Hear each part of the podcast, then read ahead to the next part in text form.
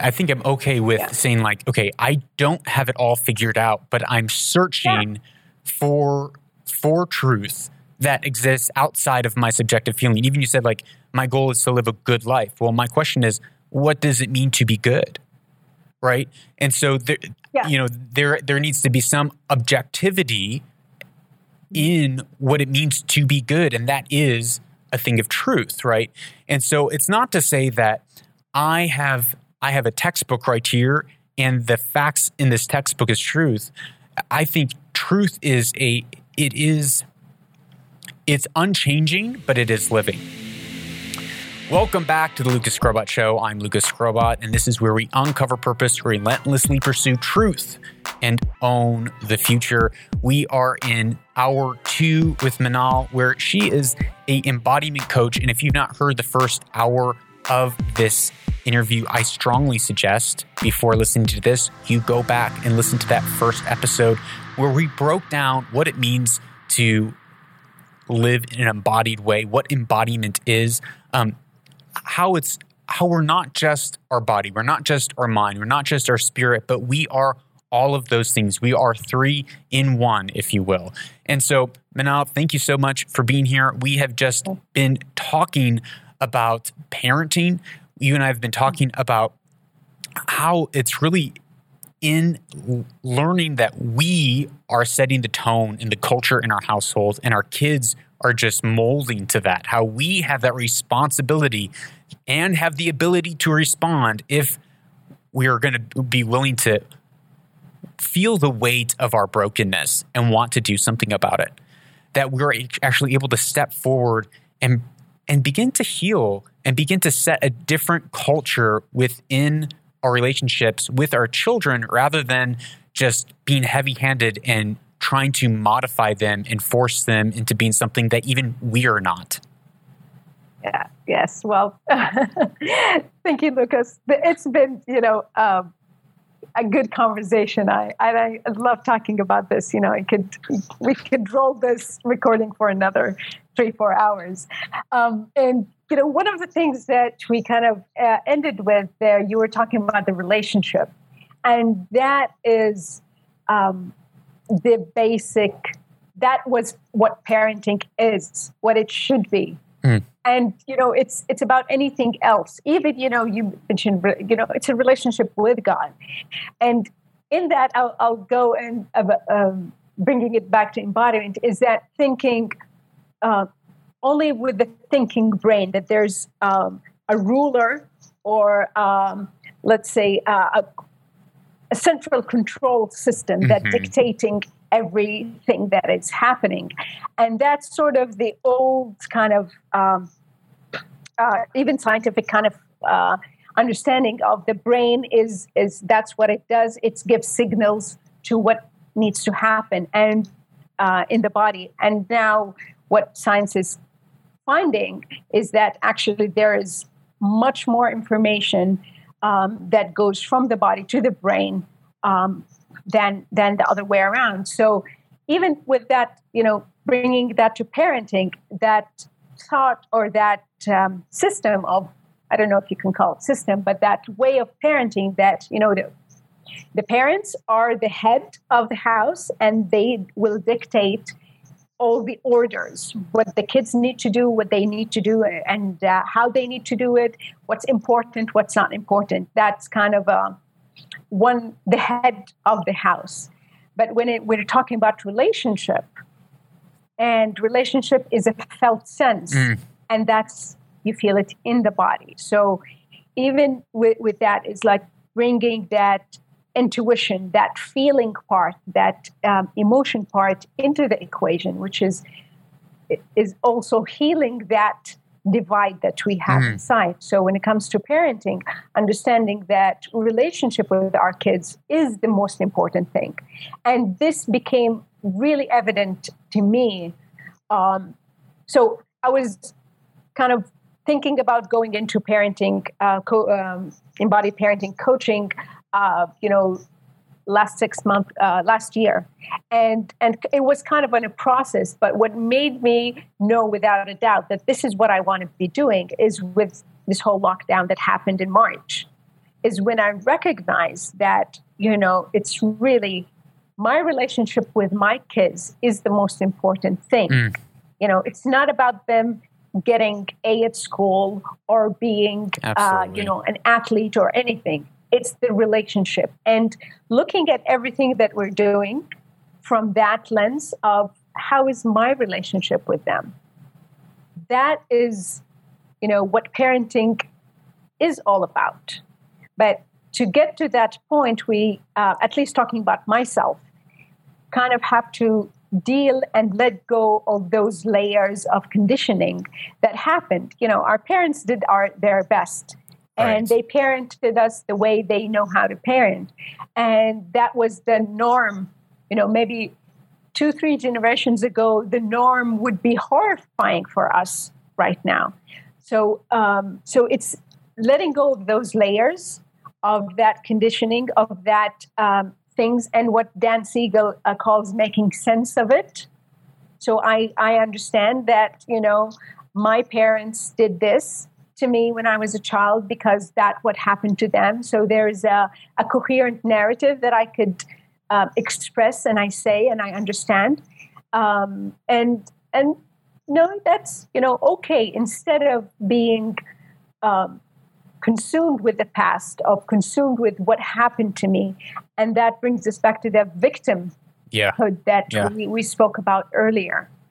So it's it's all nice and lumped and complicated and twisted in a in fashion that you know it's it's really not one linear way and there you know as many paths to to to find that as there's money uh, as much of mm. us so there's no one way that works for for everyone and that's something that i really you know if i would say believe i don't use the word believe that much mm.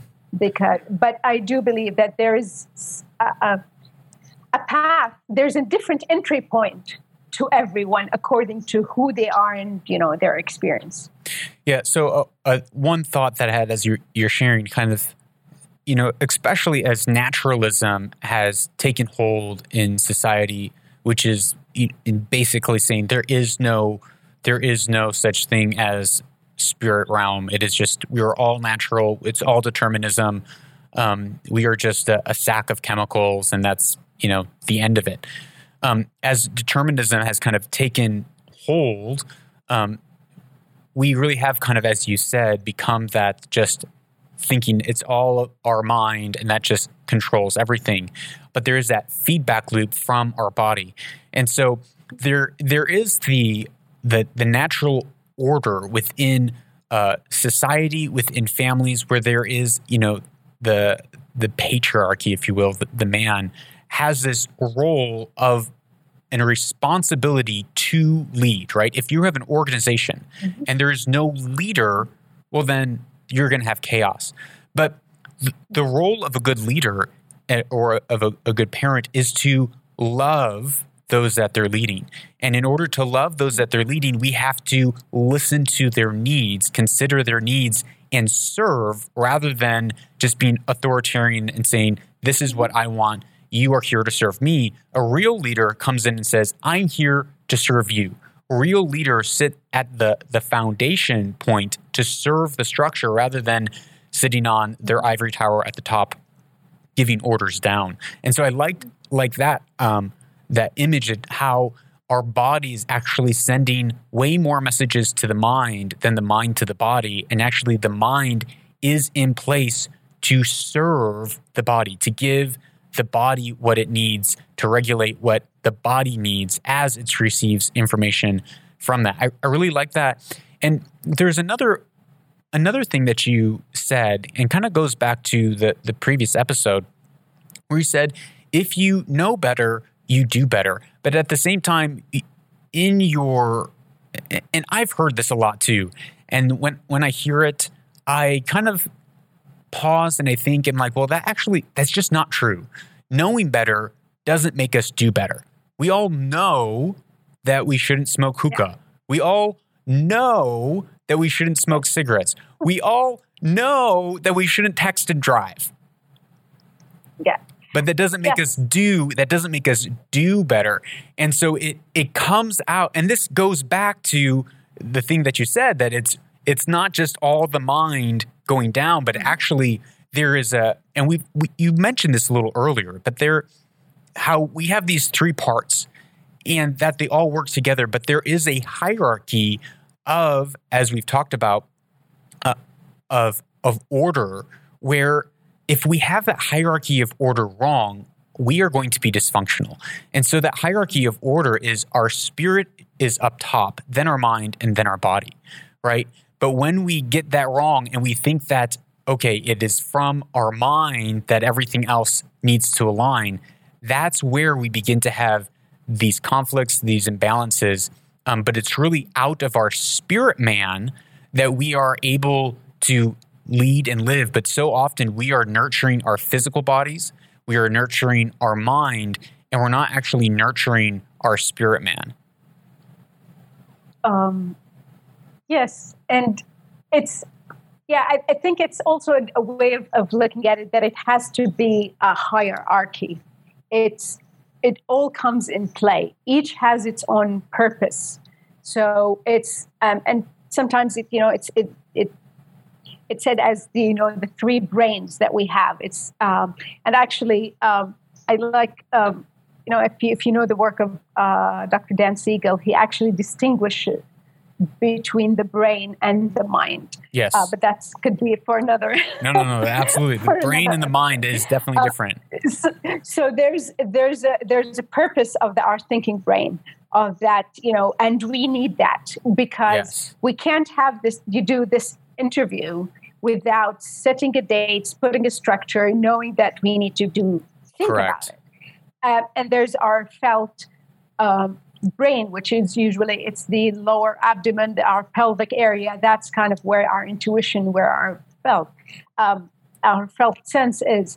And we have our heart brain which is um, it to me that's where spirituality comes in. And so recognizing the the thinking brain recognizing and you know um, becoming intimate and know what that is the same thing with our felt brain our gut. Uh, and those two kind of meet in the middle uh, which is the heart intelligence. And there's so many studies about the heart and you know the spirituality and of that. So it's aligning those together.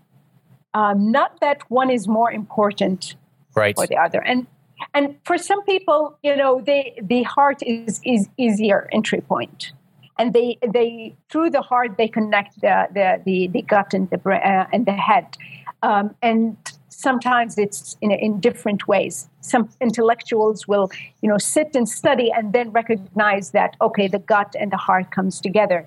But it's when we disconnect hmm one from the other that's where we go into loops in my opinion that are not helpful and we end up not living from a holistic perspective I remember. So there's an- another point that you mentioned about how there's different entry points. There are different ways, but at the same time, uh, what I'm what I'm hearing from all all that we talked about in our conversation is not that everyone has their own subjective truth.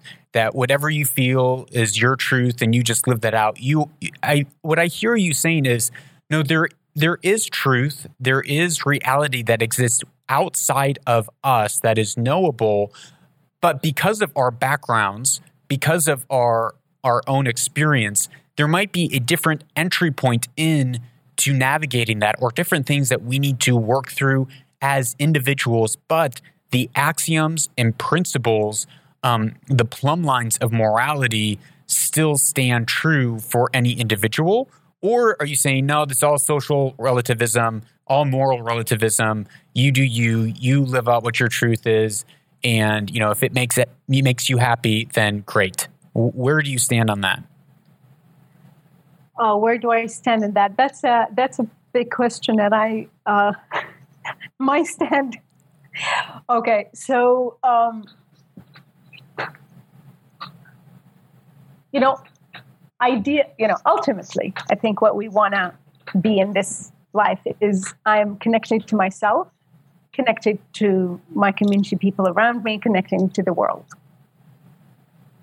So, um, if I'm able to um, to feel that, to sense that, you know, what I do affects all those layers, that I am, you know, just as the same like anyone else in the world. We have those, this, you know, um, the same, you know, we have the same physical body, you know, um, we have the same spirit. We're all as one, but we don't have to be the same. There's, um, so I, I don't tend to get I'm not very good with philosophy and mm-hmm. you know very abstract thinking, but uh, but to me that is I feel that I am in a place where first of all it's it's quite a, challenging for me to put it in word, words that it, but to me it feels like a space where everything is perfectly okay and I'm connected with everything and everyone around me. And you can call that anything. People have expressed it in different ways. But to me, that's ultimately um, a cool feeling that I want to have. Whatever I could do to, to have that feeling more often than I don't, I would do. And there is this, um, you know, when you talk about morality and, you know, yes, I, I could do whatever I want as long as I'm feeling about that uh, as long as I think it's right. Um, really, the body does not lie. So if I am in touch with my own center, with my own gut, and I feel like, okay, this is peace, this is serenity, this is the place of surrender and trust, that is to me what I what I'm after is to know that I would be doing and being and it's all going to be okay. And I'm not sure if that answers your question. A little bit. So, w- so would you say that you know maybe it's a little different terminology than you would use, mm-hmm. but that each person, each and every one of us, has a conscious, a conscience, mm-hmm. and we know when we are doing things that's that are, that's wrong, but we have the ability to sear that conscience, and if you will, we have the ability to callous our hearts, to callous um, mm-hmm. what we think and to have our our view of truth, our view of a, a right living within the world to be twisted and skewed over time. And that if I have a calloused kind of conscience and I I believe that things are which are absolutely wrong is good and I've traded good for evil and evil for good, that I don't get the get out of jail free card and say, like, well, this is just my truth. I'm still wrong. There's still absolute right or wrong. There's still uh, a, a morality that exists outside of how we or you or I or anyone else might feel. Um, yeah, so there is the truth that, uh, you know, let's talk about the, uh, the lies. So there's uh, the lies that I know that they're a lie. Mm-hmm. Right. And there's the lie that I don't know that it's a lie. Yeah. You know, it, and, yeah. and you can say the same thing about the truth. You know, there is a, a truth that I could hold right now because I, you know, there's something that I don't know. There's something that I, this is what I think is the truth. So this is who I am. This is what I, I say is the truth for me right now. It could change and it, I, I could find something else. I can have a different experience and then something else becomes my truth and we're affected so so this so so let me interrupt so you said my truth my my question is is there a truth that exists outside of every person that we are all looking to just to discern the truth and we are in our process of like okay i'm working to discern the truth you know the, the natural laws as many philosophers have put it the laws of nature not necessarily gravity but the, the natural laws of morality in nature the truth not what's my experience because oftentimes our experience is very far from uh, reality and so is it is it what you're saying that okay, well, there is no such thing as the truth that exists outside of every individual? Mm-hmm. Or are you saying there is no such thing as the truth and it's just whatever I subjectively come to discover and feel? Uh, I don't know if there's one the truth that is one for everyone. It's um, it's a it's a really big question. It is. That's why I asked and, it. Uh, yes, and it's you know uh, I know I could go, um, you know, for and drive myself crazy in trying to find it. I, I know many people have done with like the truth. What I know is your truth might not be mine, and so here's the thing. Ultimately, my what we what I want like to do is be a good person, do good things for myself, and serve humanity. And something you know, and and serve people, whatever that humanity um, is. And if I'm in a place where I'm able to do that, where I'm able to hopefully do more good than damage, then and it's working for me, then that's okay. It's a process. There isn't one thing that I'm wanna reach to and say, okay, this is I got it. I got it. This is the truth that I have. And because I think and that's why I, you know, previously said I don't use the word belief because when we label something as a belief, um, the beliefs that I have are very, very few you know. Um, but once I label something as my belief or this is the truth, it's it's rigid, is not open for any um, uh, questioning. It's not open for any change. So here, so here's a question. I'm going to stop you right there. Yes. In in, do you see the the uh, self contradictory nature of your statement? In that by you saying that there is no truth and by saying that the moment you define truth you lock it in you've just actually defined truth and locked it in so it's a self-contradictory statement and so therefore you actually do believe that there is truth we, we think it's ever changing that's what i'm saying it's um, it's it's not there is one thing because maybe my understanding of what truth is it's that one thing that I know that it's for sure and it's nothing. And if you could correct me that's not your definition of that truth, because you know it's it's something that it's a process that is changing. So if I label it, so I can tell you my truth right now, but in mm-hmm. Tomorrow. Yeah, and I'm I'm okay with that. I think I'm okay with that. I think I'm okay with yeah. saying like, okay, I don't have it all figured out, but I'm searching yeah. for for truth that exists outside of my subjective feeling. Even you said, like, my goal is to live a good life. Well, my question is, what does it mean to be good? Right. And so there, yeah. you know, there there needs to be some objectivity in what it means to be good, and that is a thing of truth, right?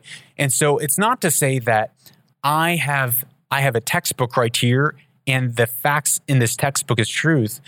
I think truth is a it is it's unchanging, but it is living.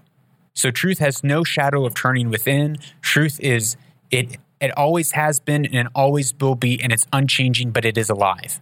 And so that is, you know, how I would look at truth. Mm-hmm. Um, and so, do I have I fully come into the revelation of um, the full ins and outs of truth? No, I'm I'm in a process of pursuing truth, knowing that when I come upon truth, it is the truth that sets me into a place of freedom. And so I think this is probably where a, a lot of our, our practices or um, our methodologies probably differ. Um, and part of that, and I know we've touched on yoga a little bit. Um, and I know that you said, you know, I'm not a yoga practitioner. Um, but with within that whole this is where I get wary.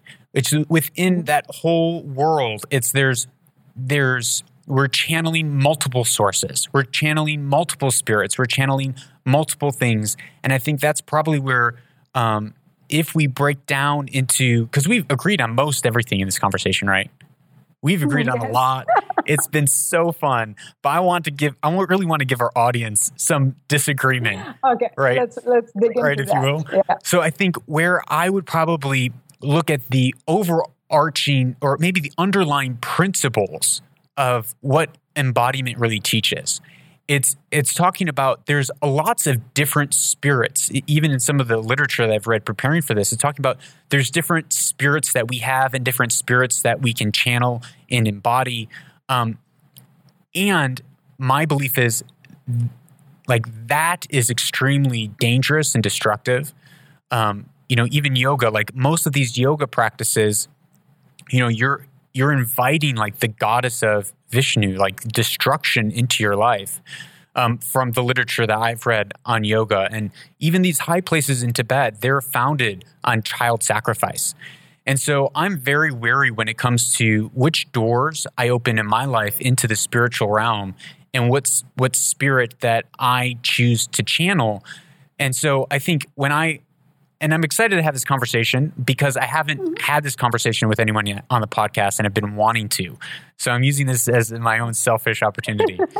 um, Yeah. so with that, it's it's you know there is a, a huge spiritual component to the world that we live in, and I'm I as an individual I'm very wary of what spirit I want to open my my life into or my the doors of my heart, the doors of my being into, um, and channel and receive energies from.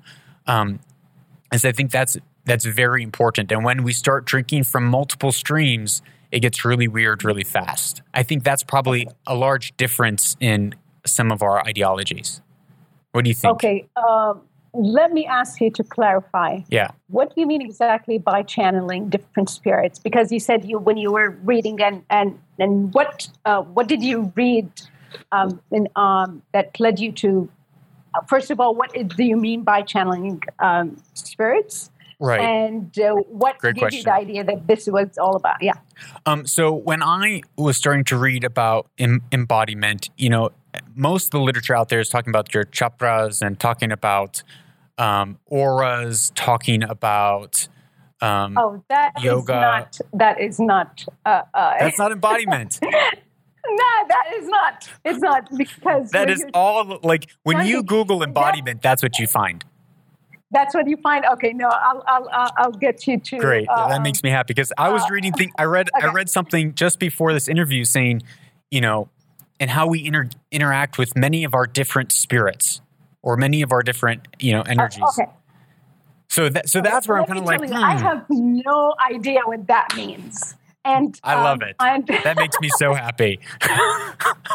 yeah, because I, I, you know, I am also wary of um, many practices that people can, you know, go and learn and try to, um, again, from a top-down um, way of saying this is what needs to happen.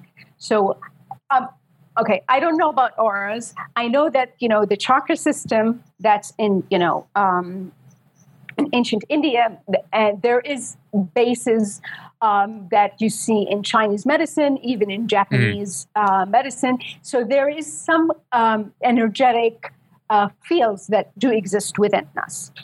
Uh, now there are a lot of what is I can categorize as new agey hmm um, um, things, and many times that is not embodiment because you know yoga because yoga is is you know the most popular thing. Right. Um, it can be taken into a completely spiritual that is completely outside the body, and that is not embodiment. So. Um, so I don't see, you know, so embodiment is is is the way I am doing, you know, not what I'm doing. My way of learning it is not trying to replace something with something else. Gotcha.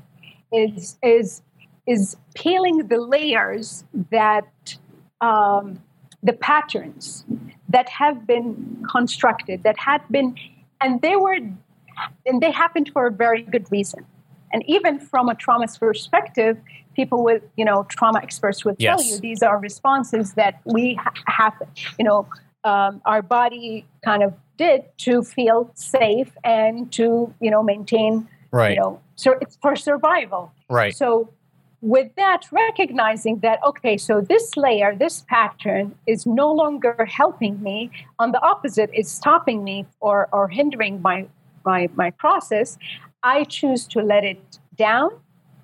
Uh, actually as as one of my teachers you cannot just put it down. You need to introduce something else. Hmm so embodiment is very much about the physical sensations that uh, that happens. That is a big component of it. Okay. Even with spirit, even with spiritual experiences, there is um, a physical sensation that happens.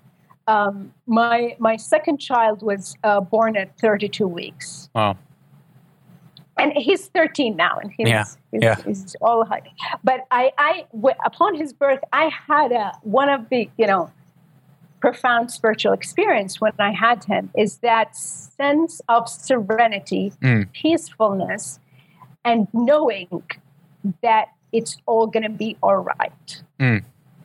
and that I, I now think about it I, I have goosebumps yeah had a physical sensation to it. So it wasn't that I was outside my body and, you know, in that bliss that had no relation to my body.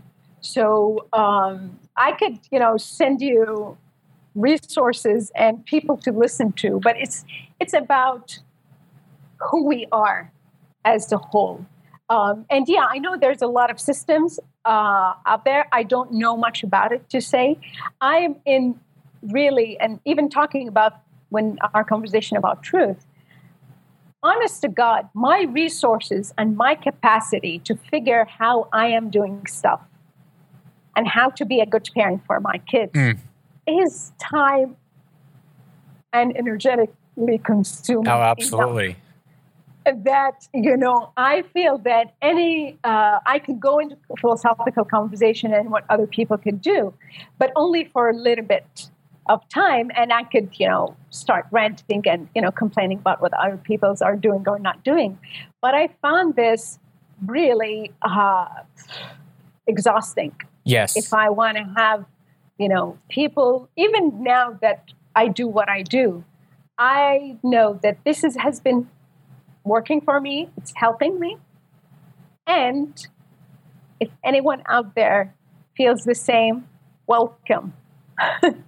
I, I can't be going and trying to change the system. That's not who I am. right There are people who are, you know, they have their mission in life to be activists and wanting to change stuff. And, you know, they could go wrong with, you know, the world that we see it, that, you know, there are social justice uh, warriors that they end up doing exactly what they want to, hmm you know, uh, not happen. And it kind of gets into a very kind of a loopy, kind of yes Um, yes stressful thing. absolutely and uh, uh, and honestly, I am me, Manal.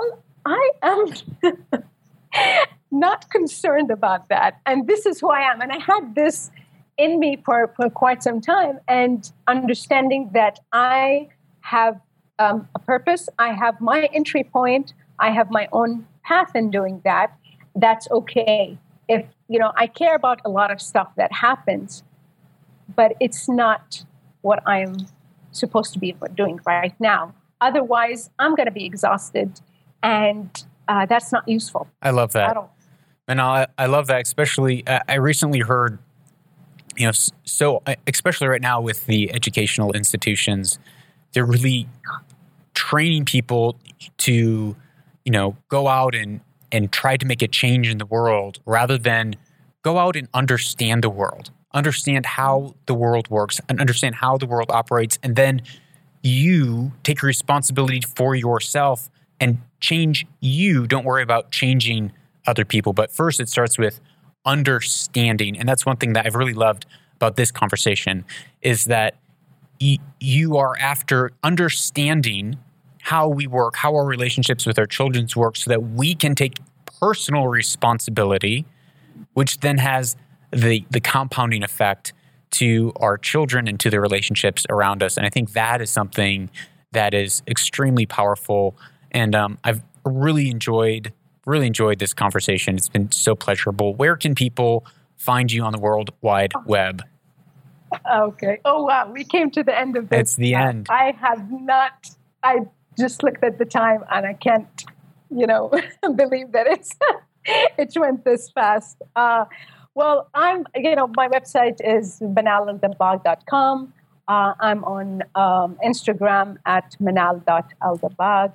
And if anyone wants to, um, you know, connect, send me a message. Love to have these conversations. Um, and you're and, speaking at a conference coming up, is that right? Yes, yes. I'm speaking and working at the Embodiment Conference.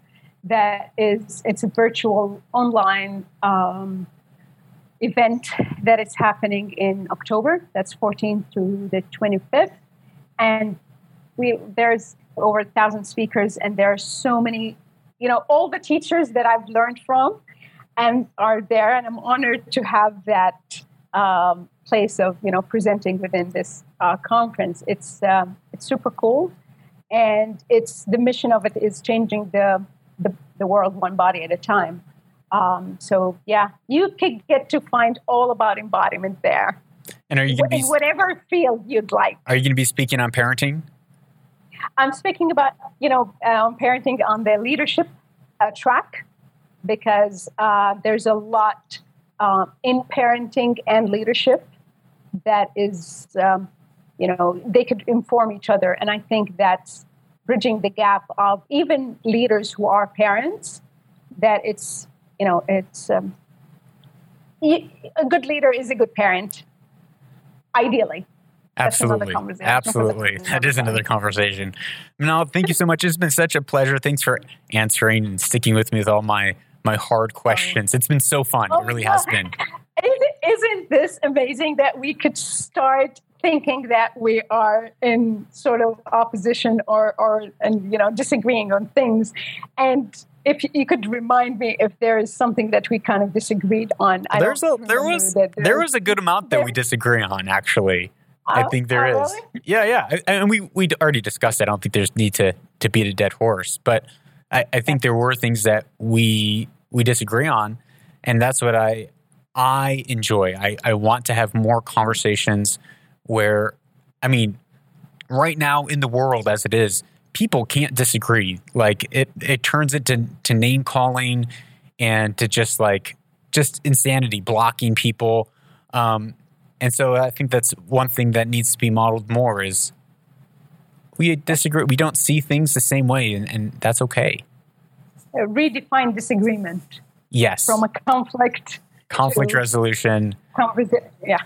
R- relationship rather than just, you know, I'm only friends with people who be- believe, as you say, be- believe or think the exact same way that I do.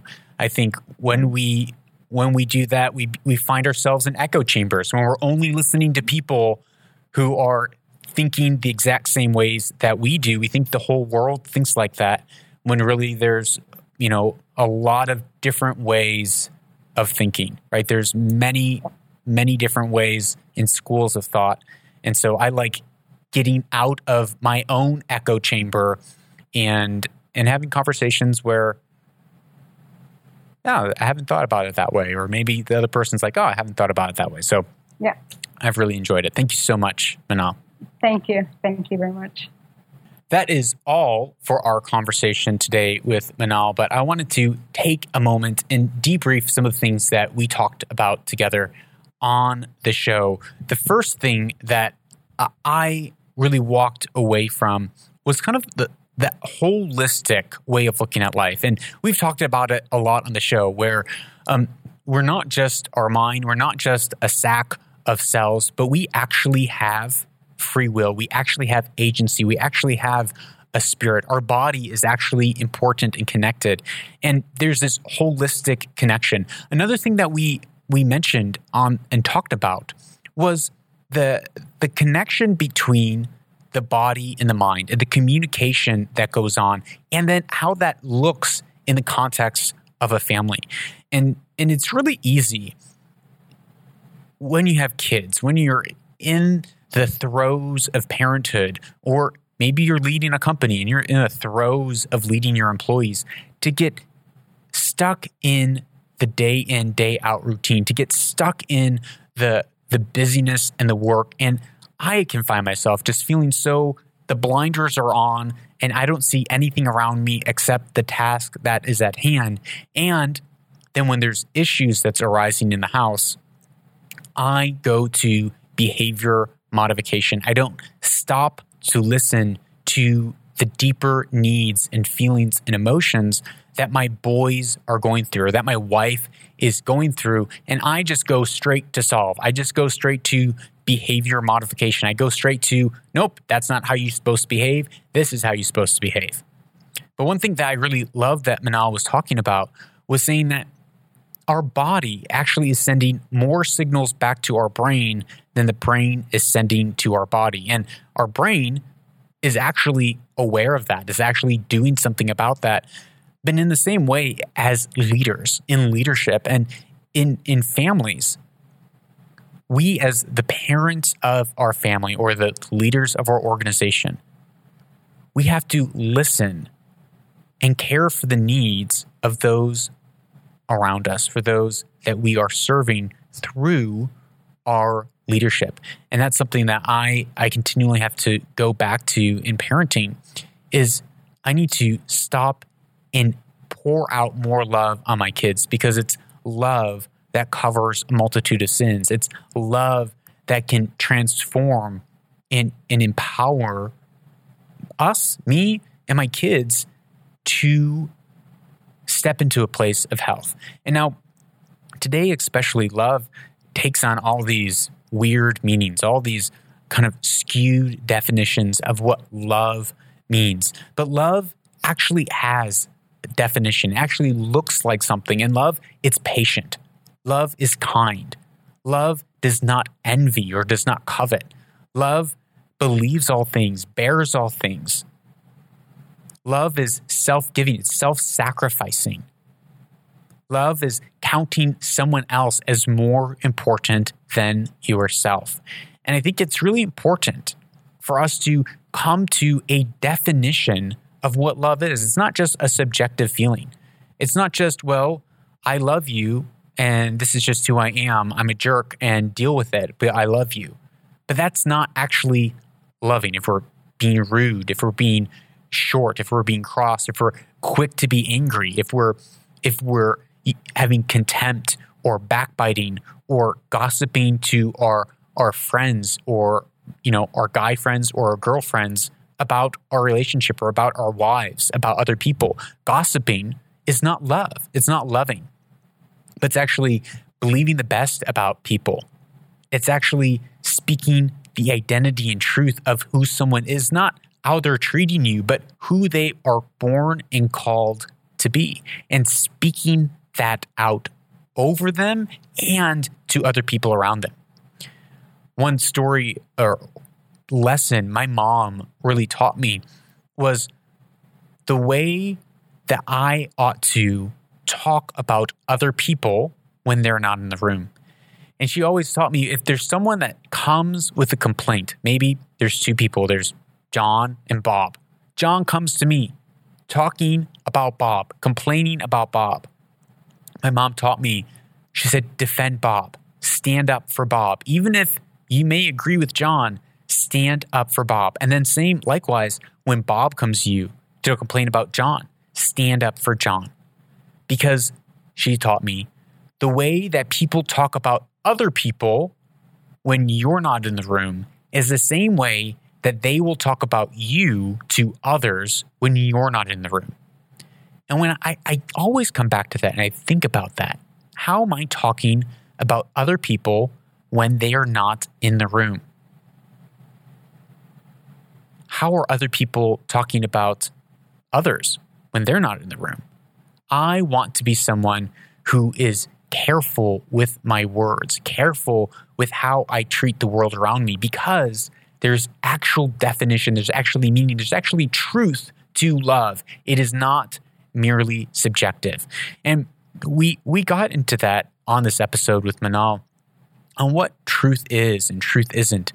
And I just wanted to take a moment and, and, clarify just like this definition of love love is patient, love is kind, love believes all things, bears all things, it does not envy, love does not boast, but it's humble, it's serving, it's laying down one's life for another.